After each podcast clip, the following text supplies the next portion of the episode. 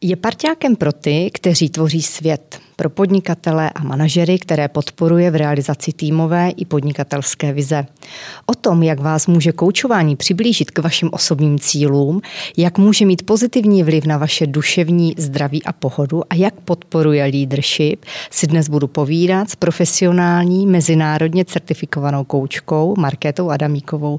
Markéto, krásný den a děkuji, že jsi přijala pozvání natočit tento podcast. Krásný den, Katko. Já jsem moc vděčná za to, že tu můžu být. Opravdu děkuji. Pěkný den všem, jmenuji se Kateřina Haring a v podcastech Podnikatelka vám přináším biznisové a manažerské typy, myšlenky a postřehy nejen žen podnikatelek či manažerek, ale všech těch, které vás mohou obohatit svými zkušenostmi. Věřím, že vás tak mohou inspirovat ve vašem dalším směřování, v kariéře, v podnikání, ve změně či nastartování vlastního jedinečného příběhu. Markéto, eh, dostávala si na počátku svého podnikání, protože to, co děláš a koučuješ, to vlastně podnikání. Dostávala si nějaké rady a byly třeba užitečné? Porad, eh, po, dělila by si se o některé z nich s námi? Dostávala jsem spoustu rád. Většina byla vrať se do práce. Moc užitečný to nebylo. A a dlouho, dlouho trvalo, než jsem začala dostávat rady, které jsou i užitečné. Takže... Posuneš tu užitečnou radu, která se ti tak jako vrila do paměti? Já myslím, že užitečný rady bylo udělej si to podle sebe. Bylo to vlastně od žen, které taky podnikaly a ty říkali, to podnikání je fakt jedinečná příležitost žít ten život podle sebe a, a poslouchat sebe, jak to vlastně chceš udělat, jak to chceš mít a, a tohle není ten korporátní svět, kdy následujeme hodnoty, ale, ale soustřeď se na to, jak to máš ty.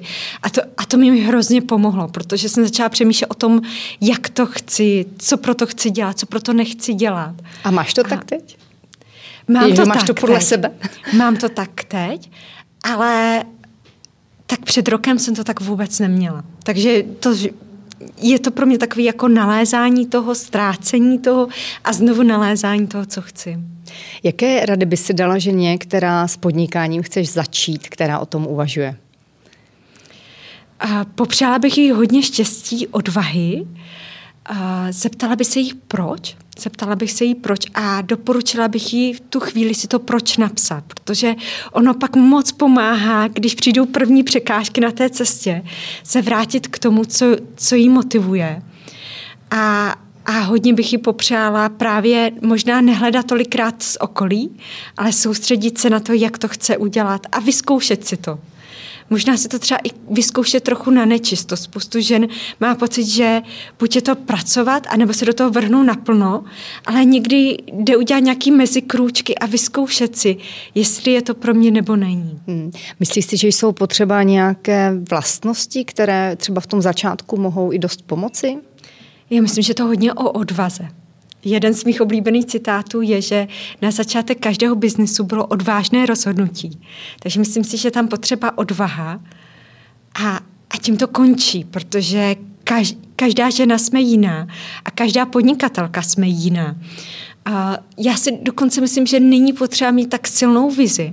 Jsou, jsou ženy, které kolem sebe se staví úžasný tým a najdou tu vizi s ním. Jsou ženy naopak, který přichází s tou vizí a pak se přidává tým, který ji následuje. Ale opravdu si myslím, že vlastně stačí ta odvaha a chtít podnikat.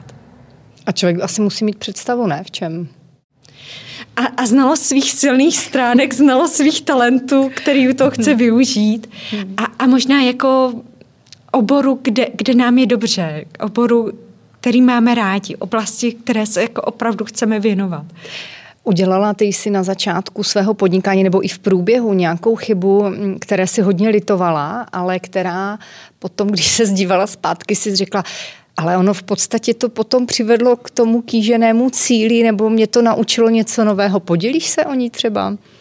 Myslím, že jsem byla hodně nervózní právě z toho týmu kolem, kolem mě, aby mě nějaký lidi by následovali, aby, aby jsme našli to parťáctví. A, a zapomněla jsem si vybrat lidi, s kterými mi bude dobře. Takže jsem pak třeba skončila s lidmi, s kterými jsme měli hodně konfliktů, s kterými jsme si nerozuměli. Takže já hodně doporučuji si vybrat ty lidi, s kterými si ten člověk rozumí a s kterými tu vizi sdílí. Pokud tam vize se krystalizuje, tak aby tam byla stejná představa o tom, kam to podnikání, kam ten tým půjde. No ale to je asi úkol, úkol toho lídra, ne? Ty lidi tam nasměrovat, nebo se pletu? Ano, ale ne vždycky to jde. Občas prostě, ona se ta vize hodně u startupů proměňuje. A, a někdy to vede k tomu, že třeba i nějaký člověk z toho týmu odejde, což, což mě třeba dělá hodně smutnou, ale patří to k tomu, protože Brala jsi to osobně? Hmm, brala jsem si to hrozně osobně. Co u toho výběru lidí ještě důležité? Kromě toho, že s tebou teda sdílí tu myšlenku, eh, jak jsem se dozvěděla podle nedávného průzkumu, tak pořád lidem záleží spíš na těch penězích a vůbec ne na tom kolektivu, i když i ten je důležitý. A tak na čem, co je tam ještě důležitého? Dá se to vůbec poznat u prvního setkání? Já myslím, že se člověk tím výběrem lidí učí, učí, jak se je vybírá dál. Někdy to pozná jde, někdy ne. A a já jsem, pro mě je třeba důležité to vědět, že ten člověk je ochotný se mnou překonávat ty překážky, když přijdu.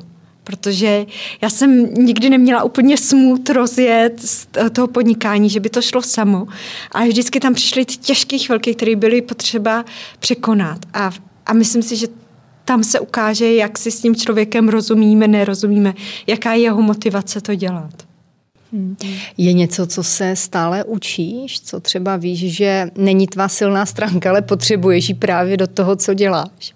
Já se učím říkat ne a učím se říkat věc, věci jasně. Já jsem zvyklá právě hodně tu vizi a ten tým spolu vytvářet a, a nepřinášet tam jenom tu svoji vizi, ale hodně vlastně uh, ne brát ohled, ale hodně naslouchat těm ostatním. Učím se čím dál tím víc jako naslouchat sobě a komunikovat to tomu týmu. Hmm. Co, to je, a, a říkat ne ve chvíli, kdy vím, že vyšla přes svý hranice a to je pro mě obrovská výzva.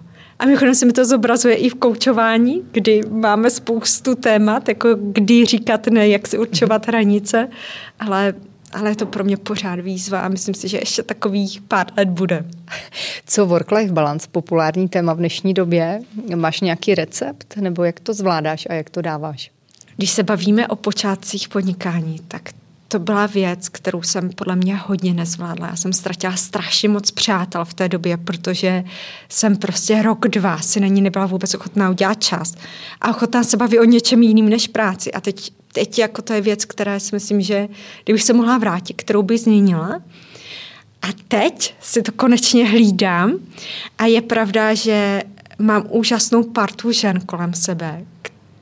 Mám úžasného přítele, mám svý koníčky a právě to, že vlastně přistupu k tomu naplnění toho osobního života vědomě, že si ho opravdu plánuju, tak to je pro mě teď opravdu důležitý a je to dokonce jedna z mých priorit, na kterou se ale musím vědomě soustředit. Opravdu tam mít věci, na které se těším, mít věci, mít to jako zaplněný. Já ještě v tuhle chvíli úplně neumím takový to jako vypnu a budu dělat nic.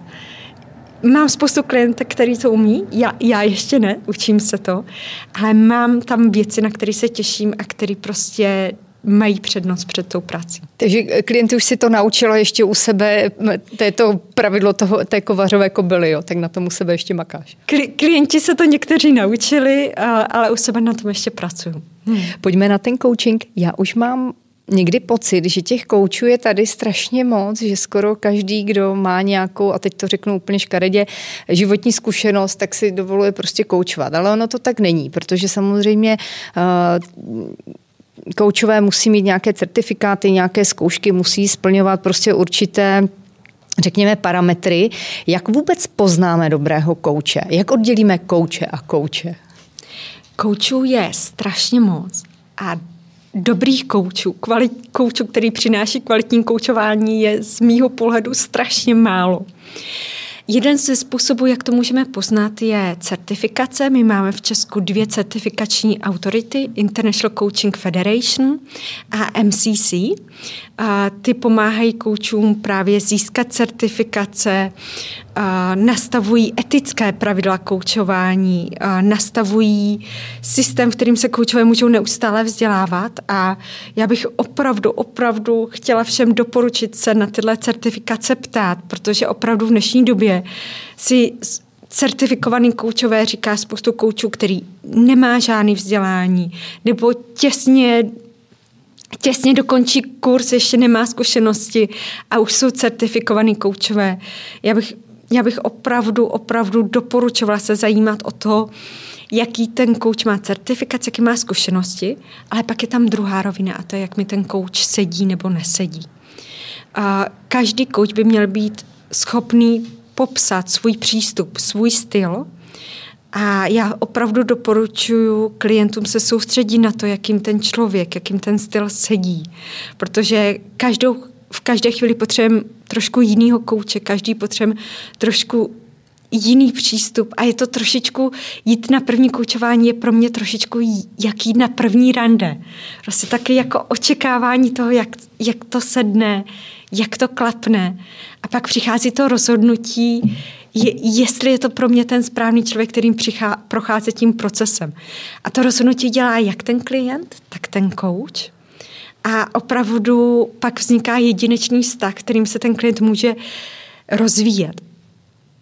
Kvalitní koučové, koučové, který přináší kvalitní koučování, neradí pomáhají opravdu těm klientům najít svoje odpovědi, vytvořit bezpečný prostředí, kde ten klient může proskoumávat uh, svoje potřeby, svoje přání, s, svůj svět a pomáhá jim objevit ty odpovědi v sobě. Ono to zní strašně teoreticky a někdy mám pocit, že je to trošičku jako mluvit o sexu. A když mluvíme o koučování, dokud, dokud to člověk nevyzkouší, tak vlastně neví, o čem mluvíme. Ale opravdu kvalitní koučové neradí. To je da- další věc, není to mentoring. A, a zároveň si myslím, že koučové ví, kdy tomu člověku doporučí psychoterapii a kdy ještě jsou mu schopni pomoct právě tou metodou koučování. Znají své hranice. A to je Jaké, taky důležité. Pardon, jaké teda vzdělání by ten kouč měl mít? Předpokládám, že je tam asi nějaké vysokoškolské, asi je možná jedno i ten směr a pak záleží na tom dalším vzdělání v rámci těch eh, federací koučovací? Každá ta federace certifikuje výcviky, kterým ten kouč projde. Potom je požadavek na nějaké množství zkušeností, který ten kouč získá a pak přichází zkouška. Zkouš, zkouška vědomostí, zkouška, vlastně já jsem dávala třeba dvě nahrávky koučování s opravdovým klientem, kdy uh, ta, máme nějaké kompetence, podle kterých se to koučování hodnotí a, a dostává, a vlastně i ta zkouška není jako zkouška v tom smyslu, pro mě to třeba nebyla zkouška jako na vysoké škole, že musím dokázat, co umím, a byla to jedinečná možnost získat zpětnou vazbu na to moje koučování. A já si myslím, že kvalitní koučové mají opravdu vítají zpětnou vazbu na ty své koučovací dovednosti, aby je mohli rozvíjet dál a dál. Pohybují se jak v rámci těch kompetencí, tak pracují na sobě jako na lidi. A já se každého klienta opravdu každé klientky, každého klienta ptám na zpětnou vazbu. Skoro po každém koučování, co, co mu fungovalo, co mu nefungovalo, co potřebuje příště stejně, co potřebuje jinak. A je to pro mě prostě způsob, jak se neustále rozvíjet.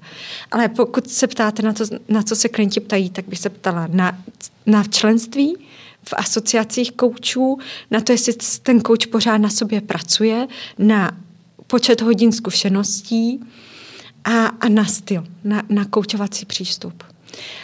Ty a, sama, promiň, ty sama jsi, troufám si tvrdit, mladá žena, narážela si v počátku vlastně té koučovací kariéry na nějakou nedůvěru nebo předsudky těch klientů? Doteď. Doteď. Co se a... zeptají, jestli máš ten papír nebo... Ale ne, většinou ne u klientů překvapivě spíš u, u kolegů, u HR oddělení, u klientů moc nemusím říct. Ale většinou, když někdo řekne, že jsem mladá, tak ti myslí neskušená. velmi často jsou to lidi, kteří se mi vlastně na ty zkušenosti ani nezeptají. A mě, musím říct, že první roky to bylo bolestivý. Te, teď už jsem naopak jako v Teď už jsem v pohodě, jsem s tím smířená. A když někdo uh, to oslovuje, že jsem mladá, tak už vím, jak na to reagovat. Ale dřív to bylo pro mě opravdu obtížný. A dlouho, dlouho jsem s tím jako pracovala s tím, jestli můžu být kouč a zároveň být mladá. Ale, a teď mi to přijde třeba i výhoda. Přijde mi to výhoda, že, mm, že přece jenom mám k těm třeba mladším klientkám blíž, než některý kolegyně, kteří, který jsou starší. A nerada bych to uh, takhle srovnávala, ale, je, ale jako těch předsudků je tam strašně moc. To, že jsem mladá. A pak já uh, taky uh, pojímám koučování jako vědu. Mám hodně přístup, který pracuje s poznatky, které jsou založený na vědě. A velmi často dostávám takový jako dotaz, jestli mám dostatečnou hloubku. A máš? Jaký je tvůj koučovací styl? Ty jsi mluvila o tom koučovacím stylu, tak jestli nám to můžeš přiblížit, na co se můžeme třeba konkrétně u tebe těšit? Můj kočovací styl je podobný tvýmu uh, tv, rozhovoru s tebou. Uh, je hodně hřejivý, podporující a, a myslím, že se opravdu zajímám o tom, jako, jak to ten klient má. Ne jak to potřebuje změnit, ale o to, jak to má v tuhle chvíli a pomáhám opravdu vytvořit to prostředí, kdy on to může proskoumávat a může si ta klientka nebo ten klient sám definovat, ka, kam se chce posouvat. Ne kam se musí, posouvat, ale kam opravdu chce. A já se hodně zaměřuji na silné stránky, pracuji i s pozitivníma emocema a vnímám v tom obrovskou sílu pochopení těch talentů, toho, na čem chceme stavět, ne nutně kam chceme jít, ale to, to co tam chceme vzít sebou. sebou. Hmm. To zní moc hezky. Eh, prozradíš, v čem je třeba to koučování dnes jiné, než tomu bylo před nějakou dobu, třeba i před pěti lety pouhými? Kam se ubírá vlastně koučovat, koučování jako takové?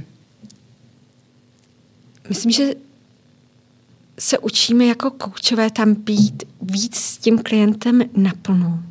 Určitě uh, je jiný v tom, že se dostává k jiným lidem. Dřív mi přišlo, že se ke mně dostávali téměř výhradně muži ve vedení firem nebo muži podnikatele. Ale pravděpodobně to bylo opravdu tím, že v tom prostředí bylo méně žen. Teď mám mnohem víc příležitostí pracovat s ženami. Řekla bych, že co, co vnímám já, je, že opravdu tam přichází lidi s otázkou, kdo jsem jako lídr, kdo jsem jako člověk, jak to chci. Dřív to bylo spíš o tom, jak potřebuji eh, vést svůj tým, jak potřebuji něco dosáhnout. Teď se to jako hodně víc přesouvá k tomu osobnímu. Není to koučování už tak a takový sprostý slovo. Dřív to koučování opravdu bylo braný jako nástroj, hele, tak eh, tady mám kolegu někoho v týmu, kdo má nějaký problém, tak mu dám kouče, ať to opraví. Teď to opravdu mnohem víc o práci na sobě a, a je to mnohem jako lépe přijímaný, že to není pro lidi, kteří mají problém, ale pro lidi, kteří chtějí na sobě pracovat. A zároveň stojíme před velkou výzvou přesunu do online prostředí a využívání technologií, hmm. koučování. Na to se tě určitě ještě zeptám. Řekni mě, proč je při tom koučování tak důležité se zaměřit na ty silné stránky a na to, co už funguje? Protože eh, z mýho pohledu to funguje tak, že pak dokážeme najít akce, experimenty, které nám opravdu sedí, které jsou založené právě na tom, co nám jde, ne na tom, co nám nejde, na tom, co máme opravdu jako vnitřní chuť použít, vyzkoušet, ne na tom, co musíme vyzkoušet. A, a vlastně můžeme přistupovat k té změně s radostí a se souladem sami, sami ze sebou. A no, to tam dělá tu změnu. A vlastně existuje celý obor pozitivní psychologie nebo koučování v souvislosti s pozitivní psychologii, který má spoustu důkazů o tom, jak to funguje. Takže to není jenom moje zkušenost, je to opravdu podpořený uh, důkazy a, a je to prostě o tom, že najednou v tom můžeme být za sebe. No a co potom s těma věcma, jak ty si říkala na začátku, že no, učím se říkat to ne, tak to jsou pak ty věci, které člověk přece jenom se chce v nich zlepšit nebo chce je změnit. Takže ty se řeší paralelně.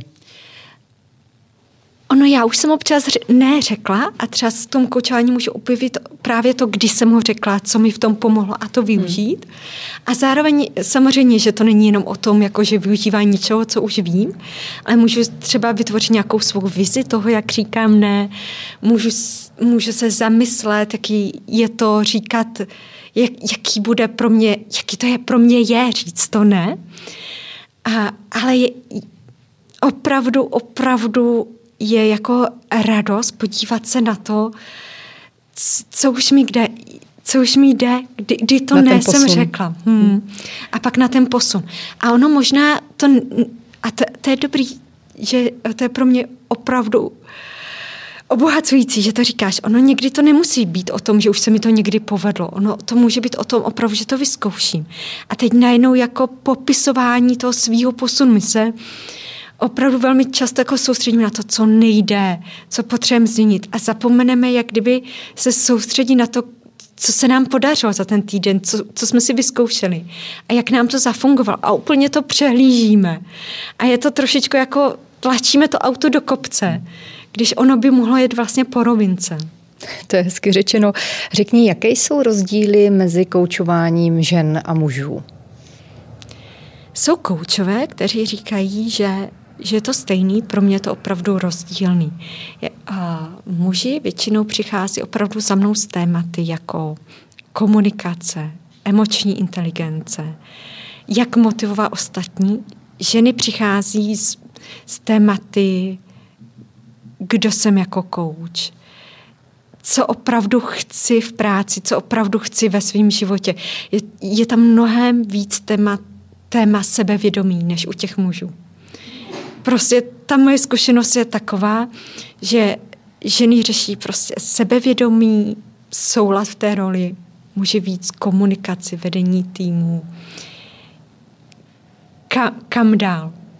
Hmm. Je třeba i rozdíl, když se podíváš na koučování tady v České republice a v zahraničí, protože vím, že máš zahraniční zkušenosti. Čím jsou rozdíly tam? Mně se to říká nelehko, ale uh, já si myslím, že vzhledem k naší minulosti my opravdu se učíme být sebevědomí. Učíme se mluvit o sobě hezky, prezentovat svý úspěchy ostatním, mluvit o, o našich vizích a nestydět se u toho. Myslím si, že jako národ máme velkou výzvu na, naučit se vyjádřit, co, co nám jde, naše talenty, vyjádřit sebevědomí, prezentovat se před ostatníma. Ta, tam jako vidím obrovský rozdíl mezi Čechy a především západní Evropou. Naopak, kde vnímám silnou stránku našeho národa je kreativita. My jsme neuvěřitelní. I když se zahraničí na nás velmi často obrací v, kvůli naší odpovědnosti, schopnosti precizně dotáhnout věci z bodu A do bodu B. Já myslím, že jsme neuvěřitelně kreativní národ, který si umí najít ty cestičky.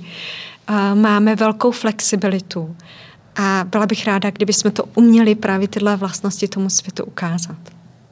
Jak se to dá ukázat podle tebe? Lépe prezentovat to, co dovedeme. Právě tady ty dvě dovednosti, které si teď nazvala, kreativita a flexibilita. Být si toho vědomější možná jako národ. Nebo každý v sobě to najít, stát si zatím a, a, mhm, a nebát se to ukázat. Mě teď napadá takové možná nemoc hezké přirovnání, že jsme hodně kreativní asi v tom, jak co obcházet, ne? Ale možná nechme na jinou diskuzi. to bychom v tom asi zabředli. Řekni mi, jak váš obor um, ovlivnil COVID, protože spousta věcí se posunulo do onlineu, ty si naznačila jakoby určitou míru té digitalizace a tak dále.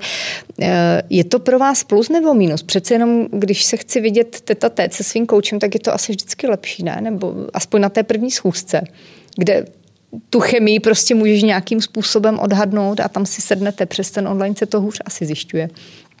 Pro mě, já jsem vlastně neměla žádný koučování online před covidem a teď nemám žádný osobní. Takže pro mě to byla obrovská změna. A zároveň to pro mě byl dar. Mě to online koučování neskutečně naplňuje. A myslím si, že to hodně o kouči a klientovi, jak se v tom online koučování cítí. A já se tam opravdu cítím jako ryba ve vodě. Přijde mi, že klienti se otvírají rychleji, a mnohem více soustředí na sebe, mnohem, jsou tam, vidím tam mnohem rychlejší posuny. Mnohem, že si mnohem... více váží toho času, který tomu mhm, věnují? Uh-huh, uh-huh. Ale uh-huh. i ten počítač vlastně vytváří nějakou bariéru, kdy, kdy je jednodušší se soustředit sám na sebe a, a neříkat takový to, co se ode mě očekává. Je tam prostě podle mě to prostředí je pro nás určitým způsobem bezpečnější a mnohem, mnohem rychlejší tam prostě opravdu vyplývá to, co ten klient opravdu potřebuje, na co se op- co opravdu potřebuje řešit, na co se opravdu potřebuje soustředit. A i zároveň pro mě je jednodušší reagovat jako markéta, jako coach. Prostě ta digitální bariéra mi neuvěřitelně pomáhá, že i hodně pomáhá introvertům se otvírat, pracovat s emocemi, které jsou silné.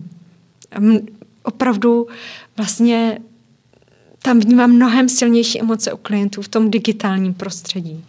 To je zajímavé. A, a zároveň bych neřekla, že jakkoliv trpí ten vztah. Má to jako teda cítí... nějaká hmm. negativa?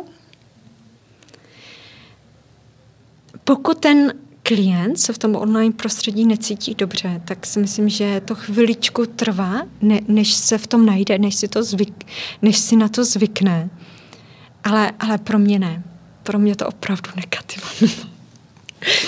Kde si myslíš, že eh, obor vlastně koučování bude za další, dejme tomu pět, možná deset let? Hrozí tam třeba, narážím na ten lidský faktor, je tam možná nějaká míra robotizace nebo něčeho podobného?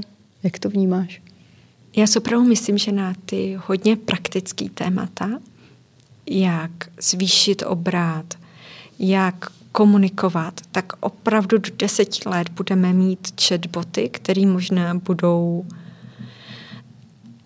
efektivnější, preciznější než lidi. Zároveň si myslím, že vždy, vždy bude mít témata, kdo jsem jako člověk, kdo jsem jako lídr, jaký jsou hodnoty pro mě důležitý, jaká je moje vize v podnikání. A tam vždy budeme upřednostňovat člověka před strojem. Ale zároveň já jsem velkou faninkou využívání technologií v koučování. Ať už ať už jsou to nástroje právě pro to online koučování, které nám umožňují vůbec koučovat klienty i v lockdownu, i v jakékoliv situaci ale tak taky zároveň jsem faninka analytických nástrojů.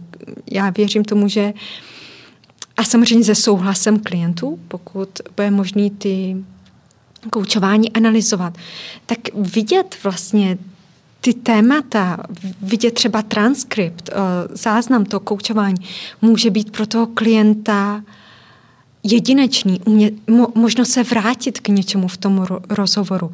A ty technologie nám vlastně tohle velmi brzy umožní, že po tom, co coach s klientem domluví, tak si klient bude moc nahrá, uh, nahrát celý, celý záznam toho rozhovoru, projít si ho znova, pracovat s ním.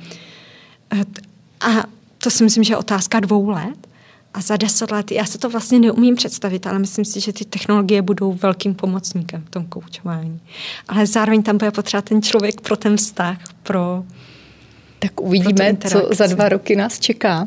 Myslíš si, že za ten poslední rok a půl, nebo téměř už dva roky, eh, jsou témata, která se v rámci toho koučování začala objevovat a která dříve se neřešila, které klienti dříve neřešili?